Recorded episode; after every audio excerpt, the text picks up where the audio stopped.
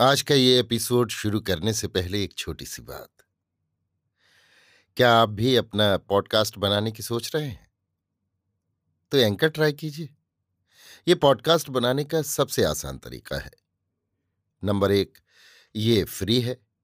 Number दो, इसमें कई सारे ऐसे टूल्स हैं जो आपको अपने फ़ोन और कंप्यूटर पर रिकॉर्ड और एडिट करने की फैसिलिटी देते हैं। नंबर तीन आप अपने पॉडकास्ट को डिस्ट्रीब्यूट भी कर सकते हैं, जिससे इसे स्पॉटिफाई और दूसरे प्लेटफॉर्म पर सुना जा सके। तो डाउनलोड कीजिए फ्री एंकर ऐप या विज़िट कीजिए एंकर डॉट एफ़ पर अपना पॉडकास्ट स्टार्ट करने के लिए। ये तो थी एक छोटी सी जानकारी, और अब शुरू करते हैं एपिसोड का सिलसिला। तो आज के एपिसोड में लीजिए सुनिए आचार्य चतुर्सेन शास्त्री के लिखे उपन्यास सोमनाथ के एक सौ चौदहवें भाग, चौला रानी को मेरी यानी समीर गोस्वामी की आवाज़ में। नव किसलय कोमल कमल किशोरी रूप कौमुदी की मूर्ति प्रतिमा। चौला रानी आज अपने कोमल लाल चरण उबड़ खाबड़ भूमि पर रखती, ठोकर खाती, अंधकार में राह टटोलती, भाग्य दोष से उस अंधेरे भूगर्भ मार्ग में निराशा के अंधकार में डूबती, उतराती, चली जा रही थी। आज न उसका कोई रक्षक था, न सहायक। नंगी तलवार उसकी कोमल कलाई पर भार थी और उत्फुल्ल अरविंद के समान उसके नेत्र रोते रोते फूल गए थे। काले घुंघराले बाल, जिनमें कभी मोती गूंथे जाते थे, धूल में भरकर उलझ गए थे और नीलमणि की कंठी से कभी का सुशोभित कंठ धूल और गंदगी से मलिन हो रहा था। बिंबाधर रूखे मुख चंद्र राहुग्रस्त सा और सुषमा का आगार, उसका नवल गात्र एक सूखे झाड़ सा प्रतीत हो रहा था। वो साहस करके आगे बढ़ती ही चली गई और जब वो सुरंग के उस पार पहुँची तो उसने देखा, उस वीरान जंगल में आदमी की परछाई भी नहीं थी। वो सुरक्षा की अभिलाषणी थी। वहाँ पशु और उनसे भी अधिक दुर्दांत नर पशुओं के आक्रमण से वो शंकित थी। वो चाहती थी कि शीघ्र उसे महाराज के सानिध्य में पहुँचने की कोई राह मिल जाए। वो सीधी नदी के किनारे किनारे चलती चली गई। भूख, प्यास और थकान से वो बेदम हो रही थी। सामने ही निर्मल नीर नदी में बह रहा था, पर उसने उसकी ओर आँख उठाकर भी नहीं देखा। वो सीधी बढ़ती चली गई, परंतु उसे बहुत अधिक नहीं चलना पड़ा। सामने अमराई के उस पार एक छोटा सा गाँव था। चौला रानी धीरे धीरे आंचल में लाज समेटे गाँव की ओर चली। उसने देखा गाँव के छोर पर ही एक जीर्ण शिवालय है। उसी के पास पुजारी का टूटा सा घर है। वो चुपचाप घर की देहरी पर जा खड़ी हुई। वृद्ध पुजारी ने भीतर से निकलकर कहा, कौन हो तुम? एक असहाय दुखिया स्त्री हूँ। आप देवता के पुजारी हैं, ब्राह्मण हैं, क्या आप आश्रय देंगे? ब्राह्मणी हो ना क्षत्रिय हूँ। ब्राह्मण सोच में पड़ गया। चौला ने कहा, आपको कष्ट नहीं दूँगी। देव सेवा का मुझे अभ्यास है, मैं देव सेवा करूँगी। भोजन के लिए भी धन मेरे पास है, आपको भार नहीं होगा। उसने पाँच स्वर्ण मुद्रा आंचल से निकालकर पुजारी के सम्मुख चरणों में रख दी। पुजारी ने क्षण भर विचार किया। एक बार उसके पीले सूखे मुँह की ओर देखा। फिर स्वर्ण मुद्राएँ हाथ में उठाकर कहा, इन्हें आंचल से बाँध लो बेटी, और किसी से कहना मत कि तुम्हारे पास सोना है। घर में अकेली ब्राह्मणी है। जवान बेटा अभी सोमतीर्थ में देवार्पण हो गया। इससे उसका मिजाज जरा खराब हो गया है। बकझक बहुत करती है, सो उसका कुछ ख्याल मत करना। आओ, भीतर आ जाओ। तुम कहाँ से आ रही हो? खंभात से पिताजी। वहाँ भी क्या मिलिच्छ पहुँच गया? वहाँ सब कुछ हो चुका है पिताजी। तुम्हारे घर क्या कोई है? कह नहीं सकती। अभी तो आपकी ही शरण। तो बेटी, ब्राह्मण के घर जो कुछ रूखा सूखा देवान है, खाकर रहो। किंतु माता को नहीं देख रही हूँ। बाहर गई है, आती होगी। तेरा मुँह सूख रहा है, तू भूखी है। थोड़ा दूध घर में है, देता हूँ पी। इतना कहकर वृद्ध ब्राह्मण व्यस्त भाव से घर में घुस गए। चौला का निषेध उन्होंने नहीं माना। थोड़ा दूध लाकर पिला दिया।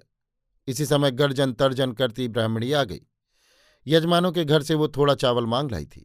चौला को आँगन में बैठी देख ब्राह्मण से उसने तीखी होकर कहा, ये मेरी सौत कौन आ गई? चौला ने उठकर आंचल गले में डालकर ब्राह्मणी के चरण छूकर कहा, आपकी पुत्री हूँ। दुखिया स्त्री, आपकी शरण आई हूँ माताजी। सो दूर रह छुमत कुबेला नहाना पड़ेगा। निपूता न जाने कहाँ से किस जात को जात को बटोर लाता है। उसने घूर कर ब्राह्मण को देखा। ब्राह्मण उत्तर न देकर खड़ाऊ खड़खड़ाते बाहर चले गए। उन्होंने सोचा, दोनों स्त्रियाँ स्वयं ही अपना संतुलन ठीक कर लेंगी। कुछ देर बाद ब्राह्मणी ने कहा, कौन जात हो? क्षत्रिय। कहाँ से आई हो? खंभात से। अकेली? मलेच्छ ने खंभात में कहर मचाया है माता जी प्राण लेकर आपकी शरण में आई हूँ। ब्राह्मणी कुछ नरम हुई। वो बड़बड़ाती हुई चावल बीनने लगी। चौला ने कहा, चावल मैं बीनती हूँ, आप चूल्हा सुलगाइए। पानी भी तो नहीं है, मैं ही भर लाऊँगी, बूढ़ा तो कुछ करेगा नहीं। पानी मैं लाती हूँ, माँ जी। कुआँ कहाँ है? वहाँ अमराई में है, वह घड़ा है। चौला घड़ा बगल में दबाकर जल भरने चली। ऐसे काम की वो अनभ्यस्त थी, परंतु चातुर और परिश्रम तथा शील एवं मृदु वचनों से उसने वृद्धा पर मोहनी डाल दी। भात तैयार होने पर ब्राह्मणी ने कहा, तू खा, भूखी होगी। पहले देवता को भोग लगेगा। पीछे पिताजी और आप भोजन करेंगे, फिर आपका प्रसाद मैं लूँगी। ब्राह्मणी संतुष्ट हो गई। चौला ने घर की झाड़ बुहार से लेकर देव सेवा तक सब काम अपने हाथ में ले लिए। वो उस घर की एक सदस्य बन गई। ब्राह्मण दंपत्ति उसे बेटी समझने लगे। परंतु चौला रानी, वहाँ आयु काटने तो आई न थी। उसे जितना शीघ्र संभव हो महाराज भीमदेव की सेवा में आबू पहुँचना था। वह अपने मन का अभिप्राय कैसे ब्राह्मण पर प्रकट करे, ये निर्णय नहीं कर पाती थी। वो अपना परिचय देना भी ठीक नहीं समझती थी। ब्राह्मण उसकी शालीनता सोचकर संदेह करता था कि ये अवश्य कोई बड़े कुल की स्त्री है, परंतु ब्राह्मणी के डर से वो उस पर किसी भांति कृपा नहीं कर सकता था। ब्राह्मणी यद्यपि अपेक्षाकृत उस पर सदैव थी, परंतु अपने स्वभाव के अनुसार वो सदैव खींचती रहती थी। दिन बीत रहे थे और पाटन के समाचार विकृत होकर उसके पास आ रहे थे। उन समाचारों का सार यही था कि पाटन में इस्लामी राज्य कायम हो गया है। अमीर ने सब सेठ साहूकारों का कत्ल कर दिया है और गुजरात के राजा वल्लभदेव और भीमदेव भाग गए हैं। ये सब समाचार सुन सुनकर चौला रानी बहुत घबराती। कभी छिपकर रोती, कभी उसका रोना ब्राह्मण पर प्रकट हो जाता है, कभी नहीं। परंतु एक दिन ब्राह्मण ने उससे बात की। उसने कहा, लक्ष्मी बेटी तू अपने मन की बात मुझसे कह, और यह भी बता कि तू कौन है और मैं तेरी क्या सहायता कर सकता हूँ। चौला ने कहा, यदि आप किसी भांति मुझे आबू पहुँचा दें तो बड़ी कृपा हो, खर्च मेरे पास है। आबू में कौन है? मेरे पतिदेव हैं। इतने दिन बाहर रहने पर वे तुझे रखेंगे? रखेंगे। उनका नाम क्या है बेटी? वो वहीं चलकर बताऊँगी। ब्राह्मण फिर सोच में पड़ गया। उसने कहा बहुत कठिन है बेटी, राह में पाटन है, वहाँ मिलेच्छ का राज है। सुना है वहाँ बहु बेटी की आन नहीं है। मिलेच्छ जिसे पाते हैं, पकड़कर ले जाते हैं। मैं दुर्बल ब्राह्मण, तेरी रक्षा नहीं कर सकता। परंतु चौला साहस कर चुकी थी। उसने कहा, पिताजी, मैं भेष बदलकर पुरुष वेश में आपके साथ जाऊँगी। ब्राह्मण को कोई नहीं सताएगा। फिर मेरे पास तलवार है, आप चिंता न करें। ये दस मोहरे हैं, इन्हें माताजी को दे दीजिए, वे संतुष्ट हो जाएँगी। मेरे पास खर्च के योग्य और भी मोहर हैं। अंततः ब्राह्मण राज़ी हो गया। सोना पाकर ब्राह्मणी भी राज़ी हो गई। और एक दिन खूब भोर में सूर्योदय से प्रथम चौला ब्राह्मण कुमार का वेश बना, वस्त्रों में तलवार छिपा, यथासंभव अपने रूप को अप्रूप कर वृद्ध ब्राह्मण को संग लेकर घर से निकल पड़ी। राह बाट में जो मिलता, वही पाटन की भयानक बातें सुनाता। दोनों भिक्षा मांगते, खाते, कभी चना चबेना खाते, कभी टिक्कर सेंकते गाँव पर गाँव पार करते पाँव प्यादे पाटन की ओर बढ़ने लगे। ब्राह्मण ने कहा, पाटन में मेरे एक संबंधी है, वे राजवर्गीय पुरुष हैं। वे तुझे सहायता देंगे, मैं तुझे वहाँ तक ले चलता हूँ। फिर आगे जैसी वो राय दें, करना, इसी में तेरा भला होगा। चौला ने स्वीकार किया। वो पाटन की ओर ज्यो ज्यो बढ़ने लगी, उसे प्रतीत होता था कि वो बाघ के मुँह में जा रही है, परंतु उसने साहस नहीं छोड़ा। अंत में वो ठीक उस दिन पाटन में पहुँची जिस दिन बंदी मुक्त किए गए थे और पाटन में हर्ष की लहर लहरा रही थी, इस दिन चौकी पहरे का भी विशेष प्रबंध न था। वृद्ध ब्राह्मण और उसके युवा पुत्र की ओर किसी ने लक्ष्य नहीं किया। गौधूली बेला में वे दोनों लोटा, लकुटिया और सत्तू की पोटली कंधे पर रख चंड शर्मा के द्वार पर जा खड़े हुए। बहुत काल बाद चंड शर्मा अपने पुराने संबंधी को देखकर बड़े प्रसन्न हुए। उन्होंने दोनों का स्वागत सत्कार किया, परंतु वे छद में वेशी ब्राह्मण कुमार को बारंबार ध्यान से देखने लगे। उन्होंने नेत्रों ही में पूछा, यही क्या आपका पुत्र है? ब्राह्मण ने आँखों में आँसू भरकर कहा, मेरा पुत्र तो सोमतीर्थ में मिलिच्छों का भोग हुआ। ये युवक तो अपना परिचय स्वयं देगा। इसी को आपके पास लेकर आया हूँ।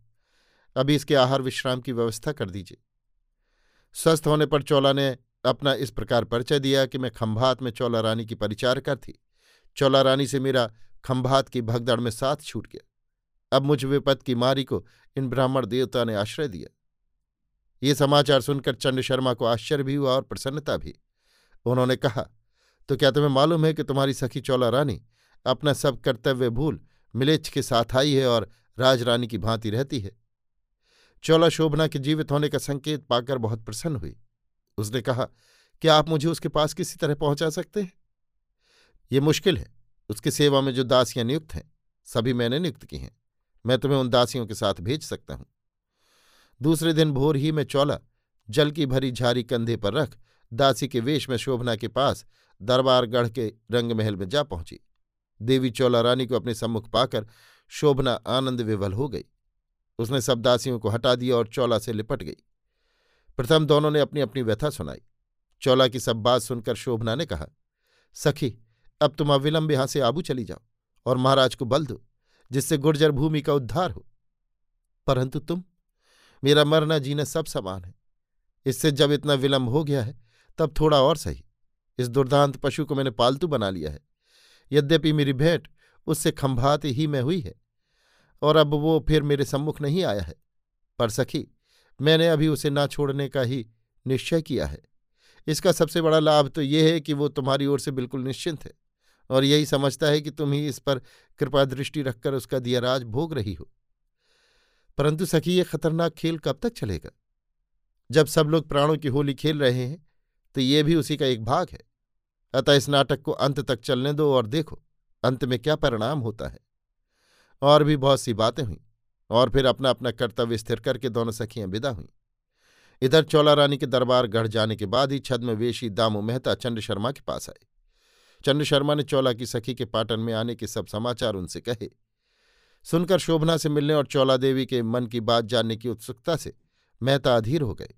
वे वहीं रुककर शोभना के लौटने की प्रतीक्षा करने लगे। परंतु देखते ही क्षण भर में मेहता ने चौला रानी को पहचान लिया। मेहता आनंद से नाच उठे। उन्होंने आगे बढ़कर नम्रतापूर्वक उन्हें प्रणाम किया। चंड शर्मा को ये सुनकर कि चौला रानी यही है, बड़ा आश्चर्य हुआ। शोभना ने अमीर को अच्छे नाटक में फंसाया है, ये सुनकर ये पाटन का चाणक बहुत हंसा। उसने शोभना की भूरी भूरी प्रशंसा की। फिर दोनों कूटनीतिज्ञों ने मिलकर यही निर्णय किया कि जो कुछ हो रहा है, वही ठीक है। अभी चौला देवी चंद शर्मा के घर में गुप्त वास करें और शोभना देवी अपना अभिनय करती रहें।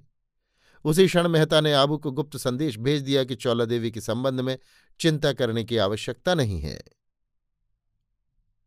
अभी आप सुन रहे थे आचार्य चतुर्सेन शास्त्री के लिखे उपन्यास, सोमनाथ के, एक सौ चौदहवें भाग चौला रानी को, मेरी, यानी समीर गोस्वामी की आवाज़ में।